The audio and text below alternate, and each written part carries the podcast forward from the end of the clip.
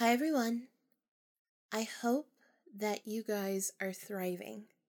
Someone said that to me the other day, and I cannot tell you the amount of joy it brought to me. And I hope it brings that same joy to each and every single one of you who takes the time to listen to this podcast. I hope that you guys know that the fact that you guys actually put so much time and energy into listening to this podcast, and some of you with submitting your stories, means a lot to me. But with that, that means I also have to be very honest with you. I don't think there's any other way. I believe earlier in the year I let you guys know that if I didn't basically change the way that I create these episodes and how I post and schedule the episodes for you all to hear, changing it to one time a month, I was not going to be able to do this anymore. I I knew that in my heart. Um I feel like it's very strange. I feel like my spirit guides and the universe in general basically go um the the easiest way for me to explain it is that there's levels, almost kind of like Donkey Kong, right? Or any puzzle game out there. You go through this one level, you ace it, it's amazing. It opens a brand new door and you're like, "Oh shit. This one is completely different. Everything is wild and crazy and now he's throwing barrels at you and you weren't expecting that from level 1 to now level 10 and oh shit now you have to hop over these things and little monsters pop out and it's a whole brand new circus basically and I feel like this podcast, while in my mind I had created it all for you, this is something I've said numerous times, it helped me tremendously. It helped me sit back and go, oh, hey, look, I really do all of these things. I really have to connect with all of these sides of myself. Like, this is actually extremely important. And I can't believe that I thought it was a great idea to just be like, mm, no, or that any of the spirits around me were going to listen to me because they they did not. And so when I first started the podcast, uh, I had a lot of doubt. I was uh, very unsure. Um, I did a lot of tarot card readings on whether or not this was a good idea. And basically, and everything that I was told was yes, it's a great idea. Go ahead. You're on the right path, right? So, in my mind, after that, that kind of made me think that, okay, well, this is what I'm going to be doing for like years. Like, that's, this is what I am supposed to be doing. Um, I've always wanted to be able to help and inspire people with my voice. This gives me the opportunity to do that. I'm moving spirit in with it, with it, which is amazing. Um, I'm working with the universe. I get to touch every single one of you that listen. Like this is everything that I wanted. And then it wasn't. I can't entirely say what made me get burnt out. Um, but for the podcast, you have to, and and for all of you to know, if you run a podcast similarly to if you run a YouTube channel or anything else, there are going to be facets of your quote unquote brand or business that you do that you may not like. And I'm an introvert, and so I don't like any of the social aspects of it whatsoever. I really don't. I am not into it for social media creating content every single day to put out to market basically is not me. I'm also not a marketing person. I didn't mind creating the actual images and imagery. That was fun for me. And it was really great to like see this like vision come to life and share it. But I think there's like an intention behind that. So if you listen kind of carefully to what I had just said, when you do a YouTube video or you do a podcast or anything for your business or brand, you have to market your content, which means you have to create imagery and create these posts and essentially advertise and market. Your intention behind that is to get more people to come to you so that they will see your information. You'll get likes, follows, and shares, and then more people will come and on top of that, and you'll become even more popular and more popular. You'll see your numbers go up. You'll start getting sponsorships. You'll start getting all those things. That's the intention when you do it that way. Versus, you know, I had this really great idea today. I wonder if I can make it. I got a couple extra minutes. Okay. log on to Canva, for instance. Canva was my go to for everything on the podcast. You know, grab a whole bunch of images and stuff, move everything together. And was it like, you know, an A plus in graphic design and I was going down in Hall of Fame? No, but I had fun. And then I had fun sharing it with people and being like, hey, I, I made this thing and maybe it'll help you. And that was the only intention. The only intention was to be able to submit that out to someone so that whoever needed it at one point would come across it and they would feel something from it and it would help them. Those are two very, very different and very separate intentions. And I think that the intent of, for all the money that I put into this podcast, I need to do something to try and recoup it because at this point I'm really not. And um, on top of that, my salary has changed, which means that I truly don't have the funds to pay for this. So I'm really gonna have to like get hard and dive down on marketing and advertising and all this other shit to try and get a sponsorship or a network deal or something and hope to the gods that it works out because if not, I'm not gonna be able to do this anymore. Well, even with that, that wasn't the intention that I wanted for this podcast. That was never the intention I wanted for that pod for that was never the intention that I wanted for this podcast, and it made it feel, it made me feel dirty when I had to do that. I, I can't tell you if it was just that. I feel like it was more that I just got to this point spiritually where I just said, this is not what I meant to put my time into anymore. It's just not numbers, advertising, marketing, whatever it else it is, which I barely did, to be honest with you, to begin with. Um, but even just the daily having to sign on to social media when I'm not a social media person, um, I'm not an extrovert. I like, I like quiet, individualized, deep conversations, and that's what I appreciate about being on like a Facebook or a Twitter or something like that. However, it takes a really, really long time to get there.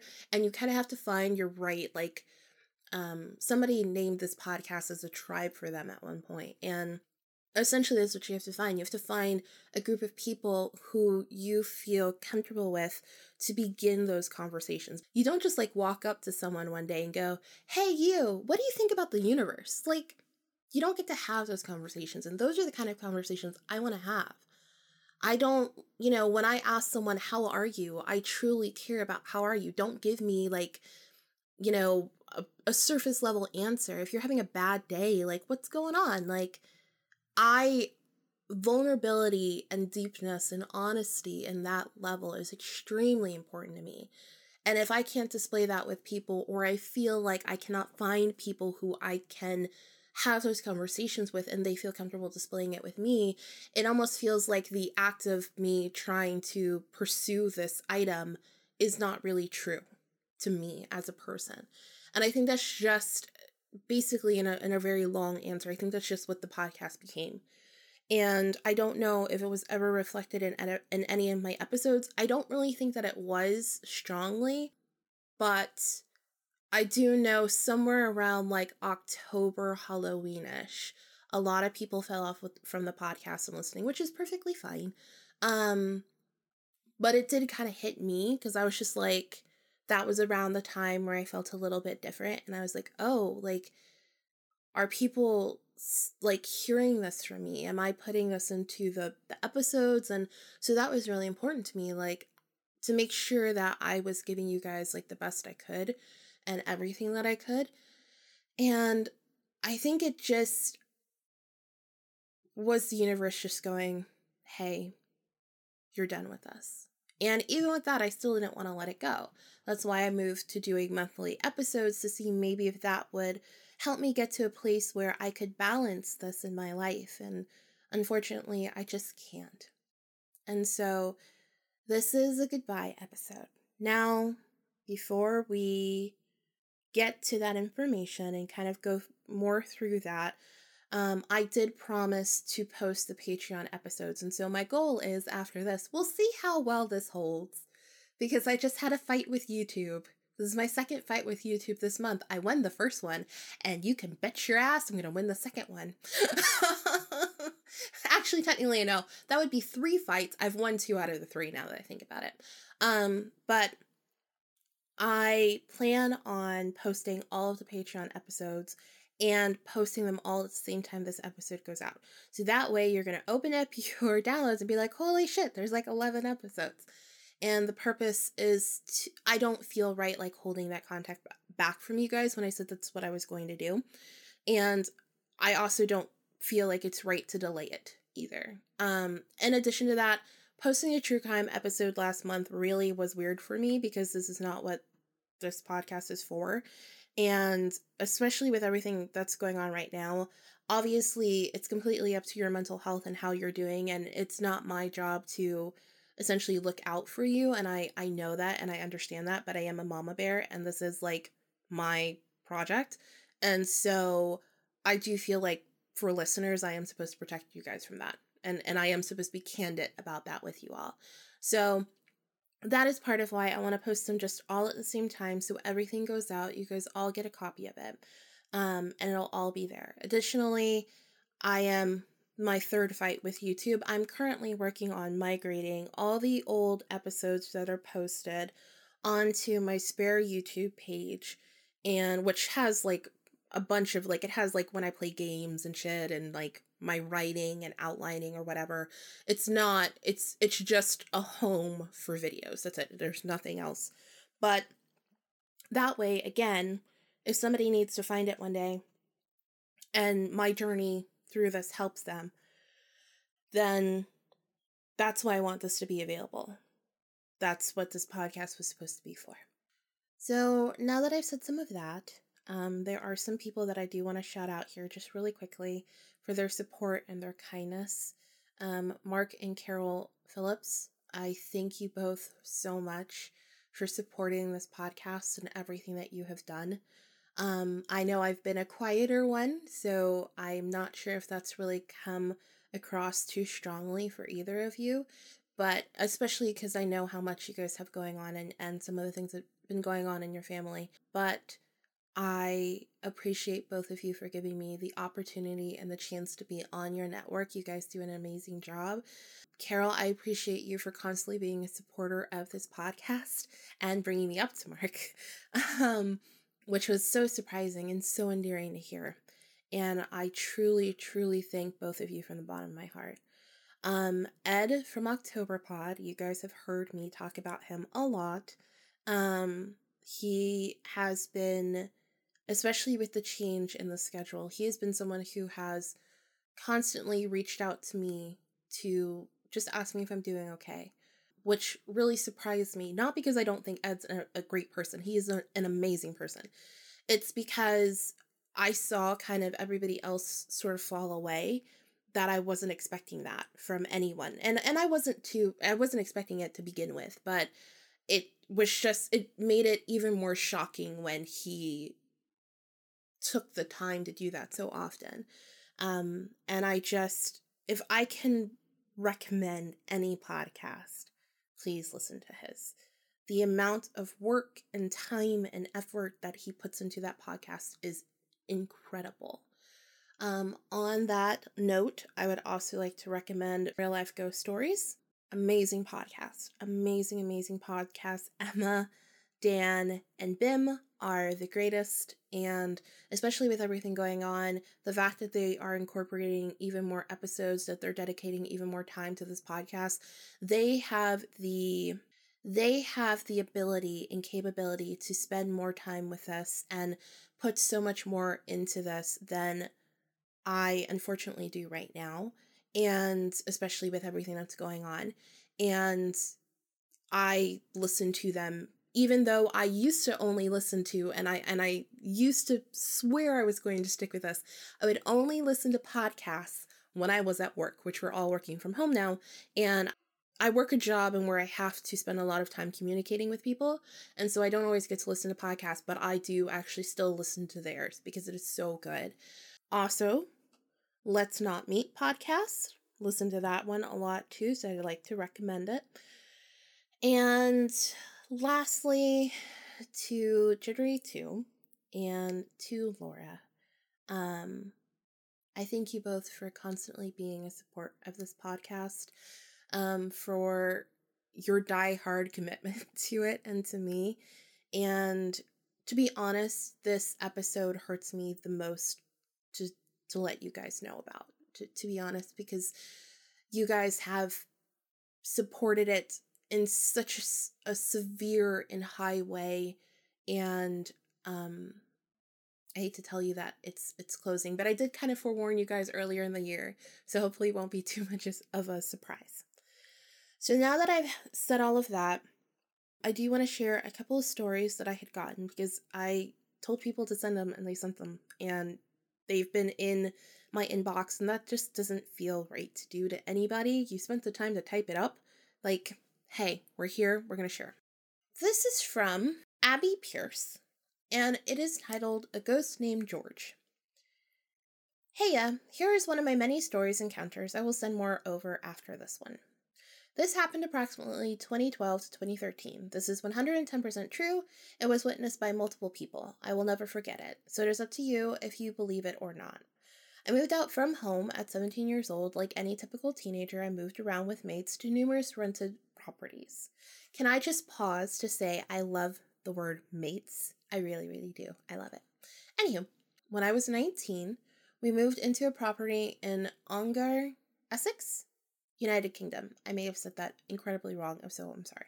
The property was an ex council house. I lived there with a mate who we will call B. B and I lived there for a few months together. Nothing really strange happened. The odd thing went missing and would turn up a few days later, and we had a couple of power cuts, but nothing I would say unusual. A couple of months later, B suddenly moved out. She had some money issues and had to move back with family. This meant that I was alone at the property until I could make arrangements for another friend to move in with me. I was okay by myself at the property. I am not easily scared and usually enjoy my own company. I also had a spaniel named Charlie, adorable, who made me feel a little better slash safer. Then things started to get strange. One evening, I was watching TV downstairs when I heard footsteps upstairs. It started in one corner, my bedroom was directly above the living room, and went across the ceiling to another corner. Suddenly, Charlie jumped up and started barking. I freaked out a bit and looked up the stairs and couldn't hear anything. I nervously brushed it off as the neighbors and the sound must have just echoed, making it seem like it was coming from upstairs. I carried on watching TV, soon forgot about it, and went to bed. That night, I had terrible dreams and woke up sweating on numerous occasions. I thought it may just be because I was scared that evening. My mind must be playing it up. The noises of the footsteps then continued for a couple more days. I also had a light sensor at the top of my stairs, which came on when it sensed motion. This came on by itself one night just after the footsteps. Nope. Nope. Negative. That is a big ball of nope right there. I freaked. I would have too. I ran out of the house and called my friend. My mate's mom, we will call Kay, was into the paranormal and had a lot of knowledge and experience with the weird slash unusual. They lived close by, so they kindly offered to pop over. The second she entered the house, she could feel another presence, and at that moment the footsteps raced across the ceiling and a bedroom door slammed shut.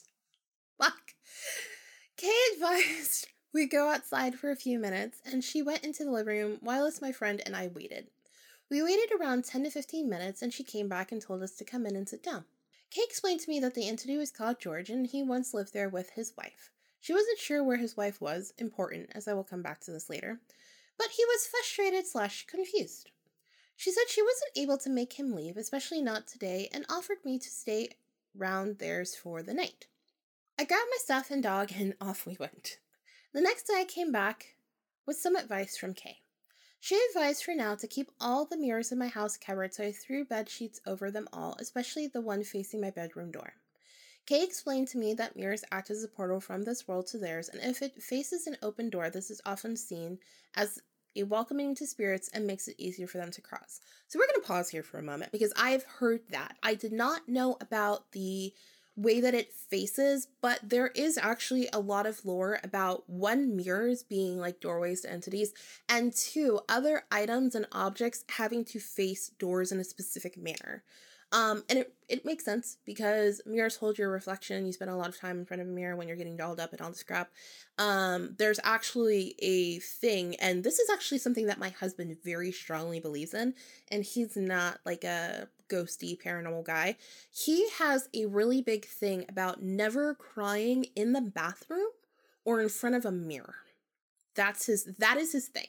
Like if I ever am crying, he's always like, you better not be in the bathroom. like he's gonna go comfort me, but he's like not there. Like this is like this is like a staple of our relationship is that I will never do this in the bathroom. I can't tell you why this is his thing, but it's his thing. And I will say that I have had to like board myself up in a bathroom before and cry. And there is a there's there's a weird feeling when you look into your eyes while you're crying from a mirror. I can't really explain it to you, but there's like a very strange feeling there. Um, and it would kind of make sense that if you think of mirrors as portals for of which spirits can come through, and you are someone who typically attracts spirits to you based on the light that you have and the abilities that you have, that it would be very easy, especially when you're down and upset and crying and heartbroken, to attract them in that time and space and into your bathroom with you.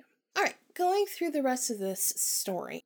The next few weeks, I heard the footsteps often, doors creaked and opened, closed, lights flickered, TV changed channel, amongst other things. So this makes sense because if she closed all the mirrors, but the ghost didn't have a way to get out from the way that he came in, then he's going to be even more annoyed and cause and be more noisy because he like you closed off his way to get out and his way to get get back in, which he obviously is not going to appreciate.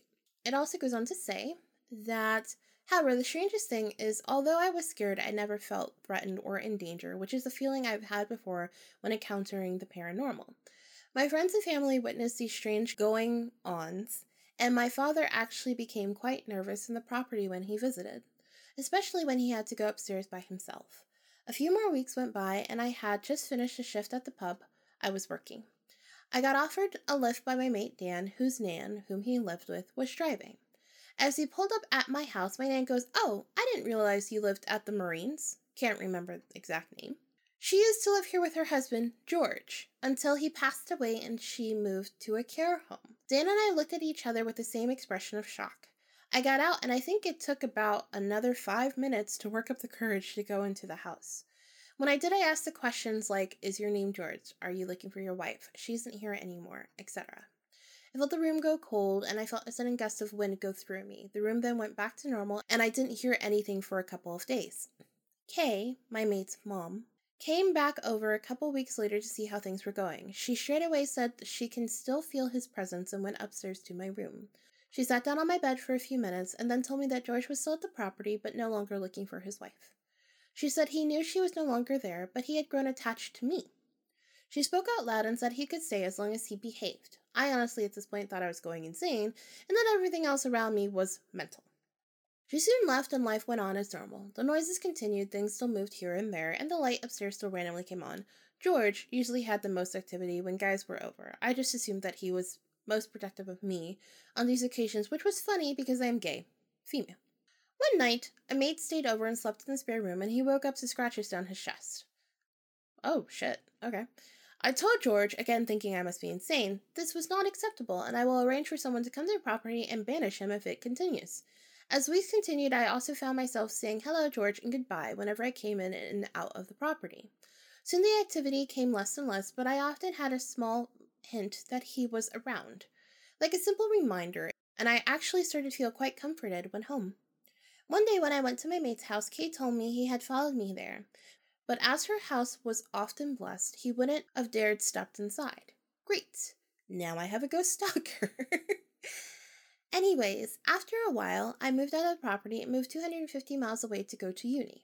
When I left the property on the last day, I had a feeling of sadness overwhelm me, and I actually felt like I lost someone close to me. And although I was excited slash nervous about moving, I felt more lonely than ever. Of course, this feeling didn't last forever, but I still, to this day, talk about my experience and often wonder what had happened to George. I hoped he moved on because I did.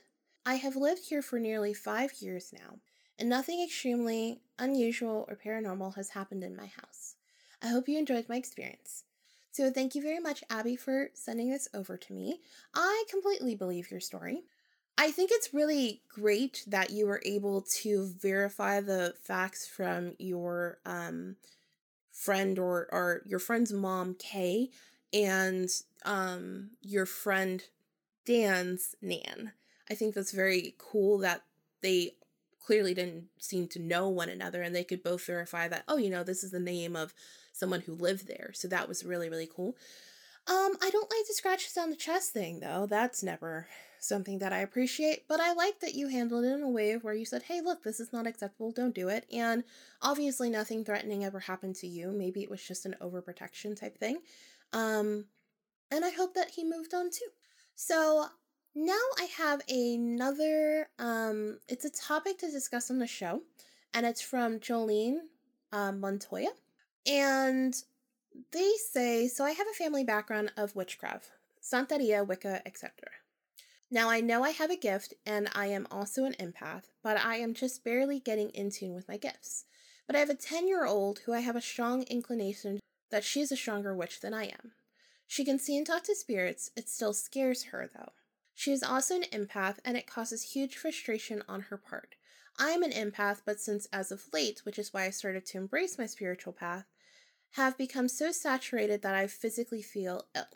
I would like to know how you learn to create shields and how should I go about guiding my child in a way that will help her grow and become more aware of who she is without scaring her or manifesting something since we are both are in the green as far as knowing what to do with our gifts. So I am first off so sorry that I did not see this earlier because this was submitted back in November. So obviously I'm quite late. Um and I wish I would have responded in an email or something at that point in time when I saw them. But when submissions come into this to the show, I don't read them at all. Um, I'll only read them if I notice that it's like two sentences, which seems like, you know, really small for a submission. And then I'll see like, oh, you know, maybe it's like a somebody wants a response or they have a topic or something. So I learned to create shields from Charmed. that was that was where I first actually saw it. I want to say that one of the characters creates a shield around the girls. I just thought to myself, well, you know, Charmed in itself obviously is a TV show. There are certain items of witchcraft that are correct in the show. Not everything, not a large majority, but there are some tiny little things here and there. And I got inspired where they made a shield, and I said, oh, well, if you make a shield that no one can hurt you, I wonder if that would work. I wasn't even really sure if it would work, but essentially what I had, I I initially started creating the shield from within myself out.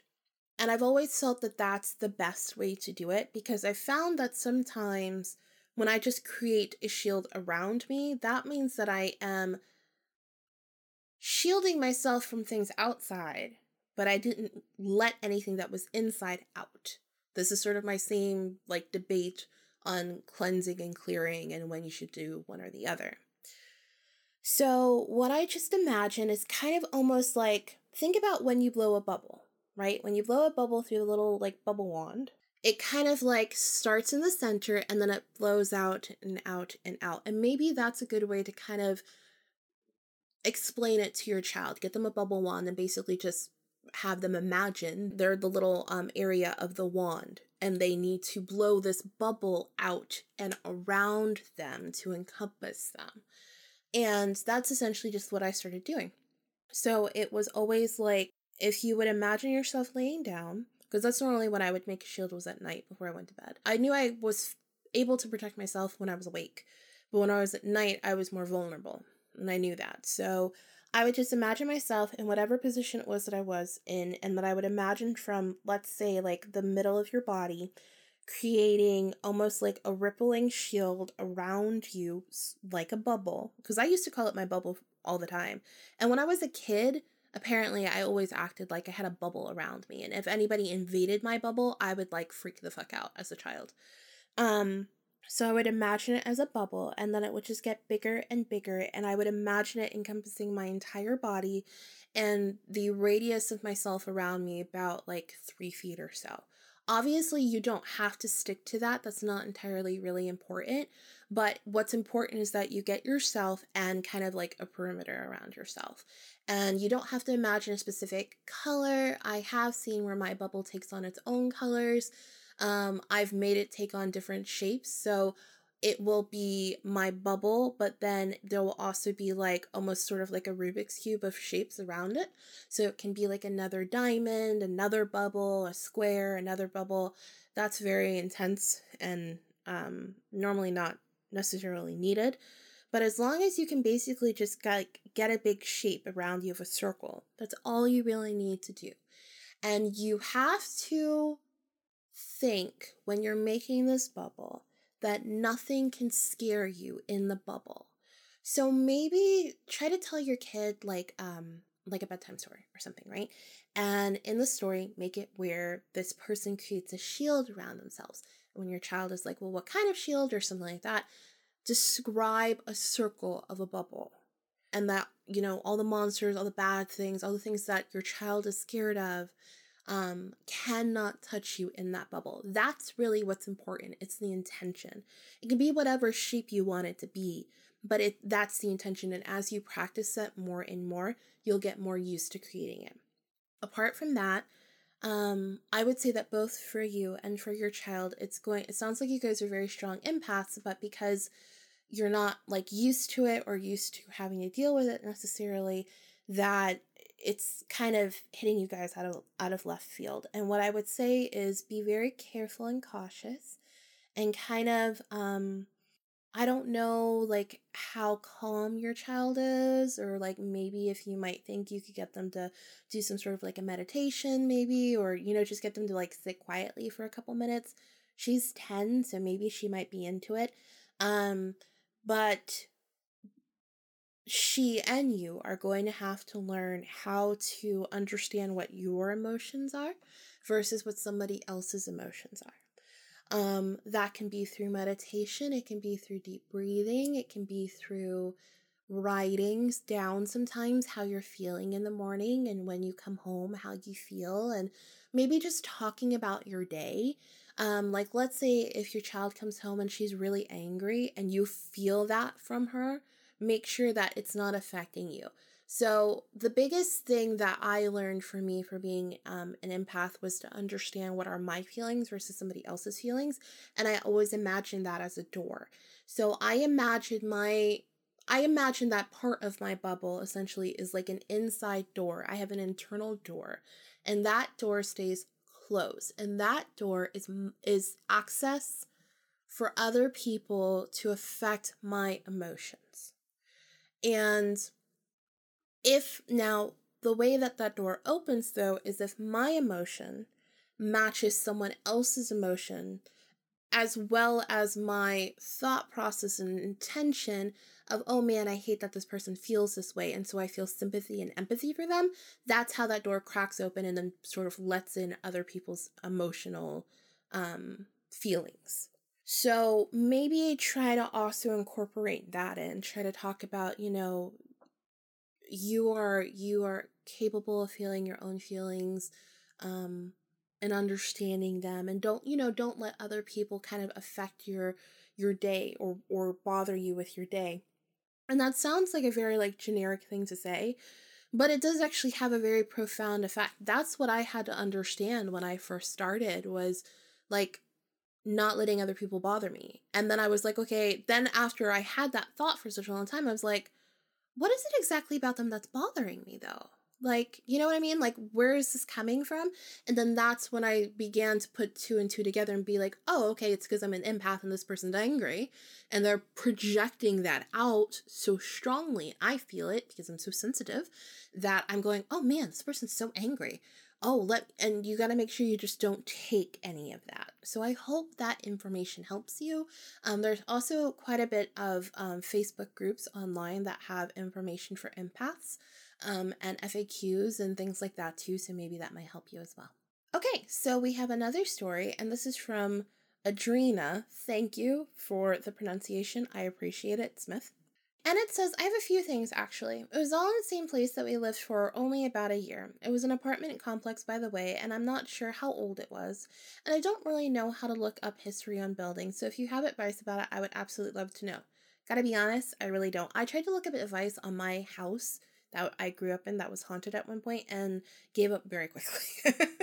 but I will say that um, you can most counties and things of that nature have a property tax record, and those are available to the public, and so you can pull things up from there. Obviously, though, it's only as, as far back as they have records, so it may not go very, very far back. It says, so, okay, so my son was about six months old at the time, and he always stared at the hallway down by the bathroom and occasionally would smile or laugh when nothing, that I could see anyway, was there. I always felt like I was being watched, more so when I was alone. My husband and I would be on the couch watching TV, and occasionally a pot, pan, or bowl would fall on the floor in the kitchen and honestly freak us out. I also want to point out that these things that would fall on the floor were not in a place that they would possibly slip or fall easily. One morning, my husband couldn't find a certain shirt that he needed for work, so I went in our room to look for it, and he went in the kitchen to put his boots on and finish getting ready. I was facing the outside wall with my back to the door looking for his shirt, and I saw a shadow so I started talking. I can't remember what about. But I got a little irritated that he was ignoring me, so I turned around and he wasn't there.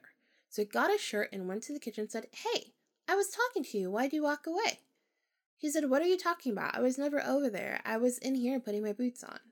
So I asked, So you never came into the room or hallway while I was getting your shirt? He said, No, I didn't. I never left the kitchen. I used to be a smoker. We quit about two years ago now. Congratulations so I'd be right outside the door. We had a balcony and glass door. I would hear footsteps in our living room. My first thought would be, oh, it's an apartment. It's probably someone in the hallway or something. So I'd check every time I'd hear it, and nobody was there. Granted, it still possibly could be, I guess, but how it sounded, it really sounded like a man walking in my living room right by where I was outside.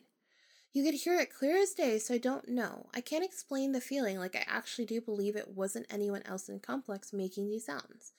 That is all of my story for now. Also, I want to say I'm still new to your podcast, but so far I'm loving it and you have an amazing personality. Thank you so much. I look forward to catching up on the rest of your episodes. Your story on episode um 11, maybe anyway, loved it. Made me cry a little, but it was a really good story. That is so sweet. Thank you so much. Um, I definitely believe it was a man. Now, I know that I tend to be partial to believe everything, which is the case. Um, but when you have things moving, um, immediately that I'm just gonna go with as a ghost. Unless there's someone, I mean, there are cases where people have like hidden themselves in walls and somehow moved around, but I also don't think they would call attention to themselves where they're like, yeah, let me just randomly drop a pot and pan just to like fuck with you. Like, no. So I would say, yeah, it's probably a man, and if that's how you feel, like, go with your gut. I believe in you, go with your gut. Couple more stories. One is from Sylvia. It says, First off, I do want to say I really enjoy your podcast and hearing your experiences. Thank you. I've experienced the paranormal from my childhood even to now. This story I'm about to share is an experience I share with my daughter, who at the time was about three years old.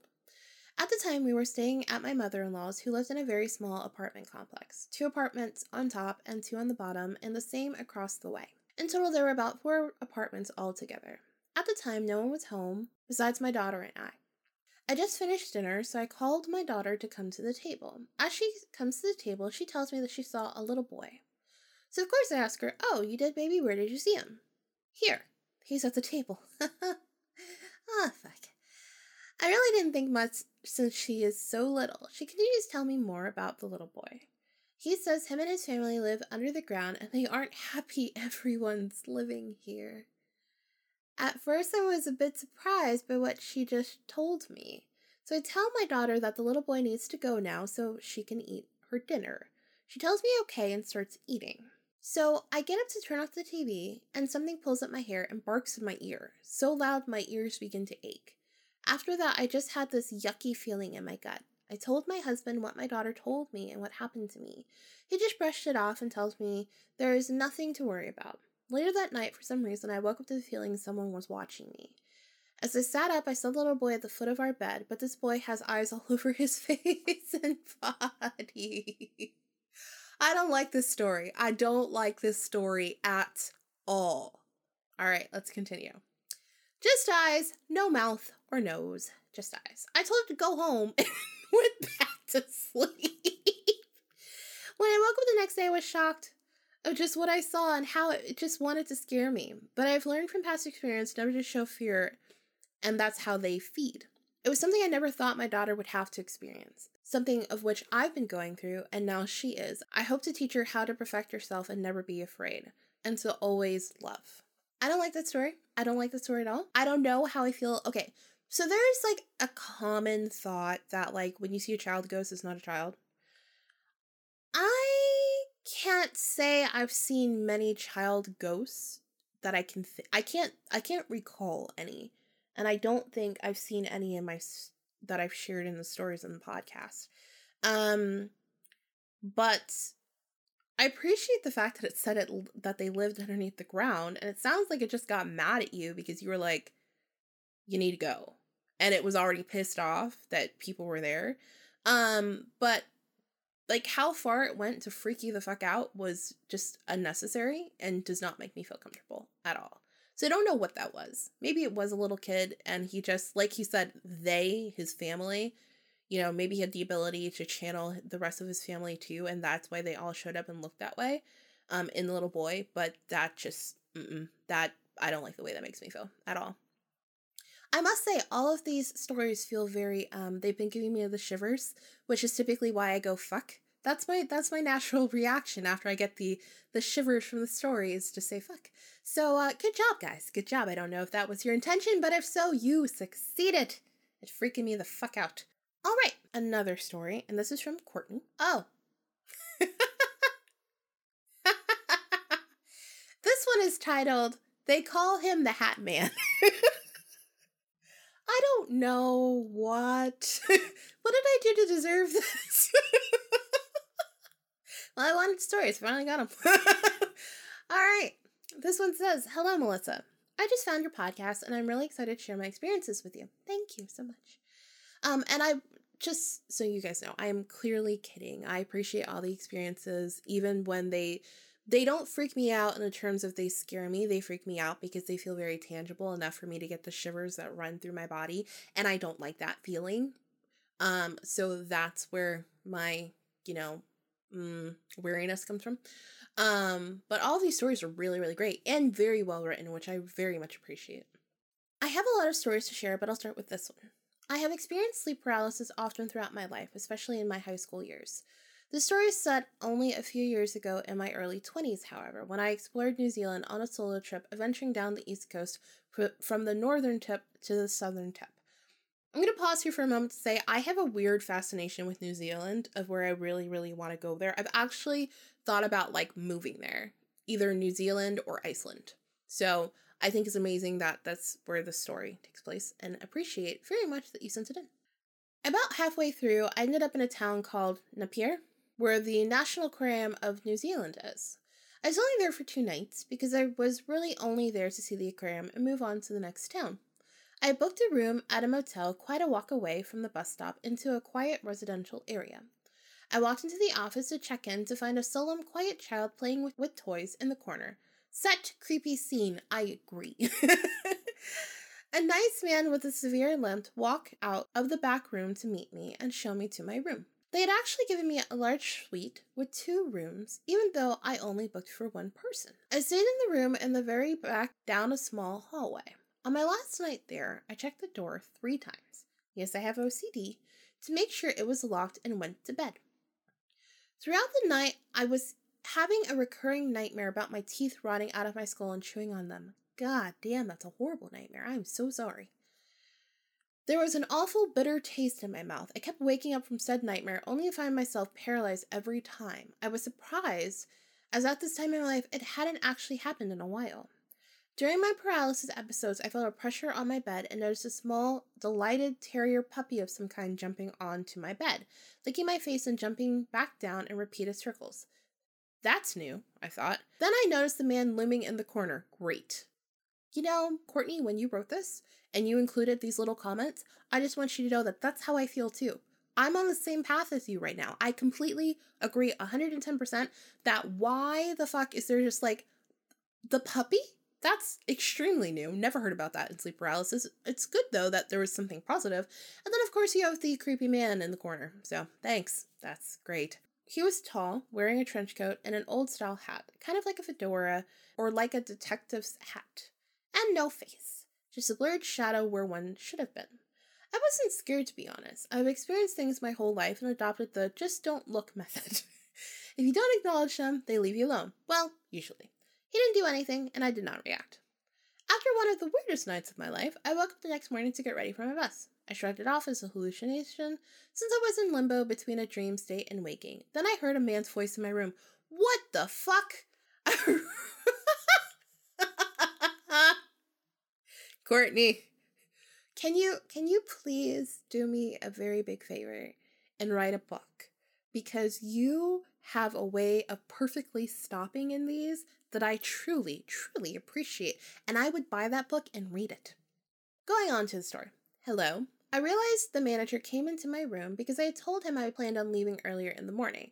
I apologized that I'd stayed later than I had planned. He said, No, no, that's fine. I just came in because the front door was wide open. What? I told him I locked it. I knew I did because I checked it three times before going to sleep. My mom turned me into a paranoid freak, and I had almost gotten kidnapped as a child. What the f- what type of life have you lived, Courtney? Oh my goodness. So I know I made sure that shit was locked. He asked if I was okay, if anything had been stolen, and I was fine, and nothing was missing. After an awkward pause of us just staring at each other in an easy surprise, I said, Okay, well, I'm gonna go ahead and leave now, and thanked him for his hospitality. It wasn't until I was on the bus that it hit me that maybe I wasn't hallucinating. I ended up Googling it sometime later, typing in sleep paralysis man, and Google finished in hat for me. Thank you, Google. Oh shit! Apparently, people all over the world had seen this man, but their stories were much more terrifying, darker, and even violent. He feeds off fear, they said. I thought it was interesting because they all described him as wearing black and being dark, but he appeared to be much lighter to me. I think maybe it was because I wasn't scared of him, and that little puppy was there to help me not be afraid. And that maybe why he left the door open, a final fuck you on his way out in an attempt to scare me one last time. Or was it last time? It may have been a this isn't over yet, because I think he did visit me almost a year to the day later, and that time was a little more violent. Possibly a different entity, as I couldn't see who was laughing as they were trying to crush my chest, because my eyes were covered at the time. What the fuck? I woke up extremely sore the next day. Anyway, I hope you liked the story. Sorry if it was a bit long. I like to set the scene a bit, you know? Yes, I do, and you did an amazing job, and please do not apologize. Holy shit, there's so much in that story. Okay, so let's talk about this. Shadow people, including the Hat Man, falls underneath a shadow person. Um, there are shadow men, shadow women, shadow children, and in my personal opinion, people have varying opinions about this, but in my personal opinion, and I have spoken to and heard a lot of people who agree with this, there are different levels of these entities. Some are meant to be extremely violent, some are not violent, some are just there to scare you, some are there to warn you. Um, it's a range of different things. So, I have had an instance with a shadow man who wore a hat. He did not wear the detective's hat, he wore top hat. And that motherfucker was going to hurt me. Like, I knew if I made a move out of, I was up, I was awake, I could see him, I was sitting up in bed. I knew that if I made a move out of that bed, he was going to hurt me. And I think part of it is because when I had set my shield, um, because my mom and I were sleeping in the same bed, I had set the shield around the entire bed. So that area was protected. But I didn't necessarily set it around me. And i think that's why like that was my safety zone um but i'm so happy that it didn't hurt you. I hate the second part of this where it maybe visited you a year later. I wish the dog would have come back. Oh my goodness. So um first off i'm really happy you didn't get kidnapped. I'm happy that you clearly um are still alive. I'm happy that your chest did not get crushed I really hope that this guy has not come back to bug you again. Um, I would also recommend maybe uh, take a shower with some salt, rub it all over yourself, and say that you wash away all negativity from around you. It's a very good, easy way to cleanse the body and cleanse the spirit. So maybe do that to kind of help and make sure that that thing doesn't come back to bug you ever again.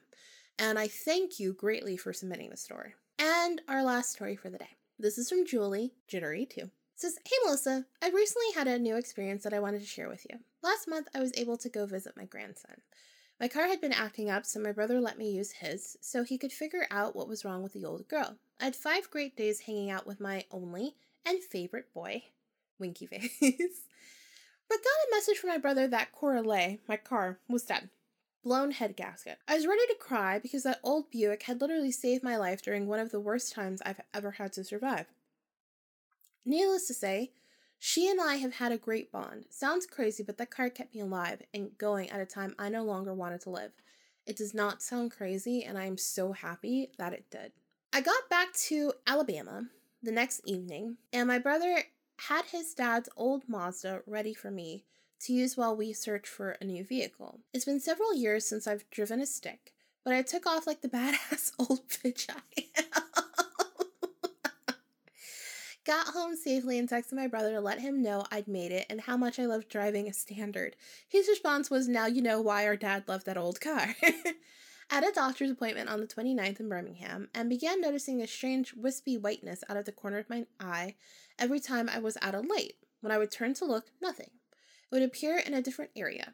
I was confused, thinking something was wrong with the car.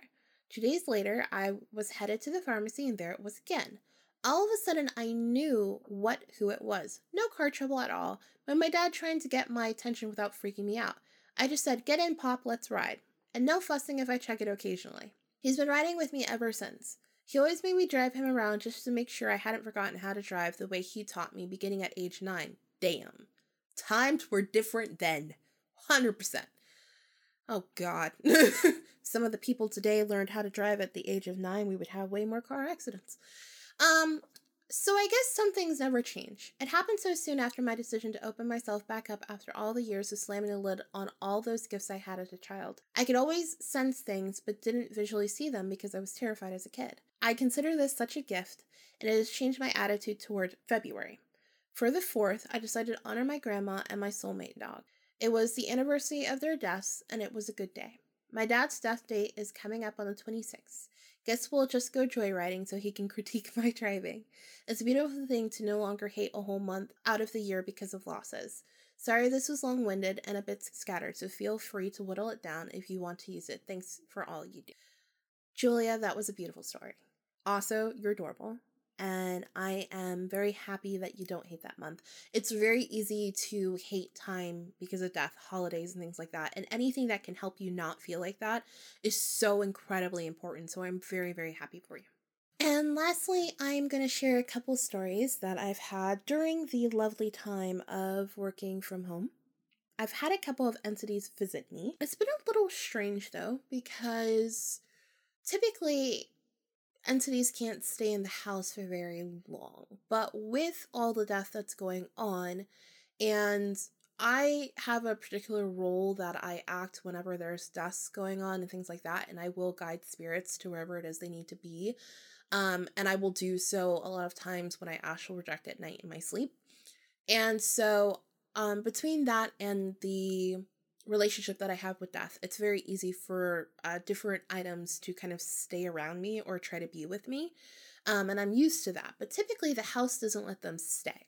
My house is very positive, it's very light filled, and it typically does not allow other things to stay. But I think that because with everything that's been going on, um, and all the panic and everything, I think that while the house is doing everything that it possibly kind of can, um, and the animals outside are too, because they are freaking fascinated with me lately in the house.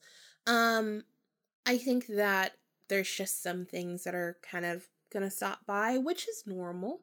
Um, but I think that they try to stay a little bit longer than they need to. So the first one was I knew there was something in the house. And I know when there's something in my house. Like, it doesn't mean that I see a, a spirit or ghost it doesn't even really mean that I feel them. I just know, I can't even really explain to you. I'll just, I'll be on the phone with my husband and be like, there's something in the house. I'd be like, okay. So, I normally, when this is the case, it's a, a bug, like a spider. or a frog or a lizard, something like that. But I specifically felt like I actually even I was sitting at my computer and had a vision of catching a bird in the house, which there's no way a bird can get in the house like that. So I was like, okay, that's kind of weird. Then I started paying attention to the birds when they were flying outside. I had a weird fascination with the birds. And they had an extra weird fascination with me because they were loud as fuck at night. it was it was insane. Like they've been insane around the house. But I there would be like a bird that would fly by or something and it's just something about the shadow that didn't make me feel like it was a real bird, like a living bird. And I was just like, what the fuck? What is what's going on? Like and this happened over a couple days maybe. So for the most part it was outside, which is fine. I don't give a shit if something's outside as long as it doesn't hurt my land in any way or tarnish it. Um, but the birds seemed to be fine with whatever this thing was, and so it eventually passed from being outside to being in the house. And I started seeing a shadow of something flying around in the house. And based on how the windows and everything are, and initially I was like, well, maybe it's from outside. And I was like, no, no, no, no, this is something in the house. So I said, all right, I've about had it with this. So I I just kind of spiritually detached from myself a little and looked around the house and it was a little bat. It was it was a bat ghost. Um and it was actually really cute and it wasn't harmful or anything, but it was a shadow of a, of a bat. Um and all I did was I caught it in my hand and I said, "You don't belong here." And I kind of bridged the gap between the inside of my house and the outside of my house and kind of like let it go out that way and shine a light on it so that it would go where it needed to go. And I flooded the whole house with light, everything with the whole house with light, because I knew that it just kind of came in because of the light in the house. But because I was removing uh, an energy from the house, I wanted to kind of re establish the energy within the house. So that was the first thing. Then, mm, maybe two days later, I started smelling smoke like cigarette smoke. And a lot of people are home, a lot of people are like, you know, doing their thing. And, but I was like, uh, no, there's something. I said, there's another something in the house. And it was to the point that I actually remember at one point I got concerned someone was living in my attic. Like, I just very strongly sensed a man who smoked in my home or near my home. It was not in the area that I was in. It was not in an area that he could access, but it was near my home. And he wasn't bad as far as spirit goes. He just didn't really have the best type of energy. It felt like he had a really, really hard life um, and didn't really know where else to go and had just kind of decided, hey, you know what, you seem kind of nice, so I'll just sort of take up a residency here. He wasn't doing anything horrible or bad or affecting anything in any way. I just couldn't stand the damn smell of him smoking. That was that was the biggest thing. And also, I don't want energies to hang around me that are not mine. Spirits do get confused. They do um, hang around me sometimes because they're like, okay, well, you know, everybody says go to the light. Well, you're a bright light, so why can't I just stay with you? And, you know, I can talk with you and you can hear me and see me. Like, I get a companion out of this, which is very sweet. I appreciate it, but no.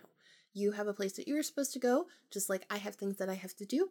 And that means that I cannot sit and, uh, share the space with you basically um and i also don't want to share the space with you because i don't want to invite more more things to come in so it got to the point that one day, um, and and again, the I had already cleared sort of the energy in the house and cleansed the house. So it wasn't it wasn't in the house, it was just near the house. It was near the house enough that it was affecting my senses phys- on a physical level.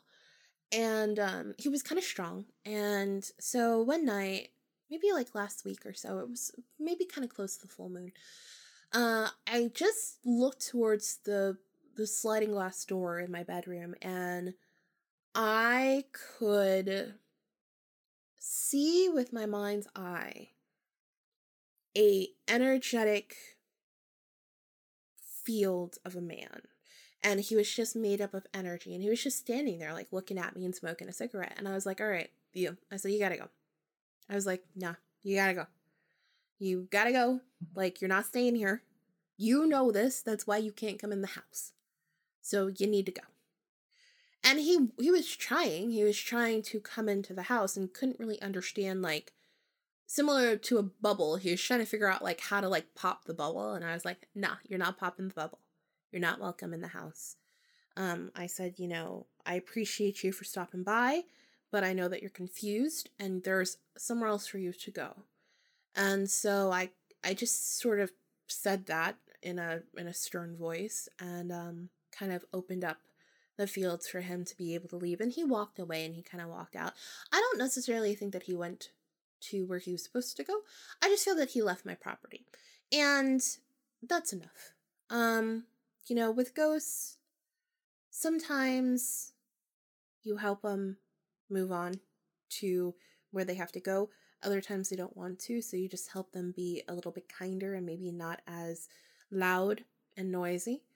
It just really depends on the ghost. The bat, it was very easy. He just, I just told him to go. And he was a sweetheart. He wasn't doing anything bad. I was just like, you are super, super active and you really want to be in here and you really want to be with me, which is very sweet, but that's not, I am not your home. Like, you have a place for you to go. And it was the same thing with the guy. So those are the kind of spirits that I've had around lately. And I'm sure I will have more. There's a lot of things going on in the world, obviously, you guys are all aware of.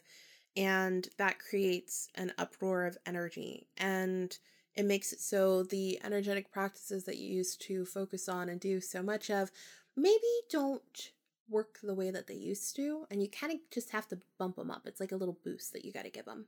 But yeah, those are the stories. Those are my stories. And I'm going to give you guys something that I learned this week. I'm actually, you know what? I'm going to read a quote for you. This quote I came up with the other day, which was Find yourself to be brave enough to always be inexplicably you. Whether that garnishes you with a crowd of adoring individuals or down a path that is dark and lonely, be brave at all times so that you will never lose the home within you. You are your own home. You know, um, you can have other people who bring you peace and, and serenity and calm, but you have to love who you are and you have to love yourself and you have to love what you want to be. And in that way, you have to be your own home. And I hope that for all of you, especially during all this time of, of worry, stress, pain, fighting, arguing, distress, all of these negative emotions, I hope that you're able to take a moment to f- remember and remind yourself that you are your own home and that you are capable and worth of love. And whether someone agrees or disagrees with you, or whether you guys can see eye to eye, or whatever the case may be, be brave to be you and be brave to feel like yourself and be brave enough to be vulnerable and be open and be honest and find peace in yourself and in others. Have that compassion and that hope and that drive to have those things because this is a point in time where we are all going through the same things and we're all changing in different ways. And we're going to have to find and dig deep, really, really deep sometimes, to pull out those positive emotions. And if there's nothing else that I can share with you guys, or nothing else that I can tell you guys from this podcast, especially on today's episode, our last one, find that in yourself. I love you guys from the bottom of my heart. Please love yourselves. Take care, be safe, have a good day and a good night. And for the last and final time that we will say on the show, don't let the ghost or the negative bullshit out there get you. Bye.